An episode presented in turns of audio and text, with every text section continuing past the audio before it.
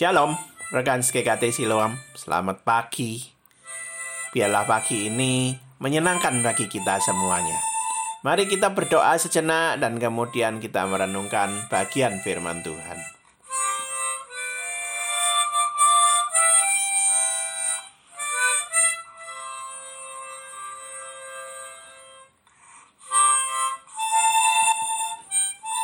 Kita merenungkan bagian firman Tuhan dari Efesus pasal yang kelima, ayat 15, 16. Apa bunyinya? Karena itu, perhatikanlah dengan seksama bagaimana kamu hidup. Janganlah seperti orang bebal, tetapi seperti orang arif. Dan dikatakan juga ayat 16, dan pergunakanlah waktu yang ada, karena hari-hari ini adalah jahat. Di legenda Imlek itu ada cerita bahwa menurut sejarah mereka, dahulu kala bumi penuh dengan ular berbisa dan binatang buas. Di antaranya ada satu makhluk yang sangat besar dan disebut Nien. Nah, Nien ini makhluk apa? Besar sekali, dan dia selalu melahap manusia setiap malam tahun baru. Nah, kenapa? Ya, karena dia memang menghabiskan manusia, ya, mau melahap manusia. Akibat ada Nien ini, semuanya bersedih, semuanya ketakutan mendekati malam tahun baru. Sampai akhirnya ada seorang tua yang berbaju merah, yang kemudian bisa menundukkan Nien ini, ya. Dan kemudian Nien ini mengikuti si pria yang baju merah. Nah, kalau kita pikirkan Nien, apakah Nien ini? Nien itu berarti tahun. Tahun itu berarti menunjuk waktu. Waktu-waktu ini adalah jahat, dikatakan di Efesus 5 ayat 16 tadi.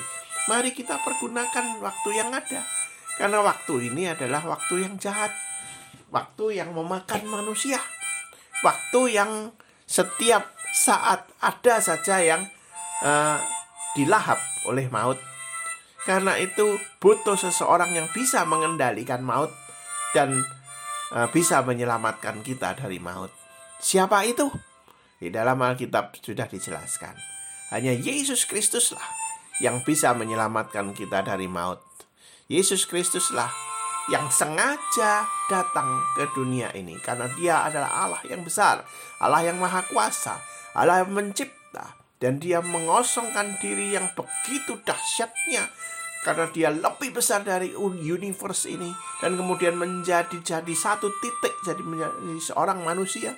Dan dalam dirinya seorang manusia itu, dia mati disalibkan dan bangkit dan naik ke surga lagi. Dia sudah mengalahkan maut. Dia mengendalikan waktu. Apapun waktunya yang jahat itu dikendalikan oleh Tuhan. Pada saat kita percaya kepada Tuhan Yesus Kristus sebagai juru selamat kita, maka kita juga ikut bersama Tuhan yang mengendalikan waktu itu, yang mengalahkan maut itu. Memang kita nanti akan meninggalkan dunia ini, tetapi kita akan bersama-sama dengan Tuhan. Nah, bagaimana dengan kita? Mari kita sama-sama bersandar hanya kepada Tuhan Yesus sebagai juru selamat kita pribadi satu-satunya yang mengalahkan maut itu. Dan kita nantinya juga ikut bersama Tuhan Yesus mengalahkan maut. Kita akan bangkit kembali dan kita akan bertemu kembali. Mari di masa hidup ini gunakan waktu yang ada untuk melayani Tuhan, karena waktu-waktu ini jahat. Mari kita gunakan waktu ini dengan kesungguhan hati untuk melayani Tuhan, apapun itu bentuknya, dalam pekerjaan kita, dalam keluarga, di dalam segala segi. Mari kita pakai waktu kita. Amin. Mari. Selamat pagi. Tuhan memberkati kita semuanya.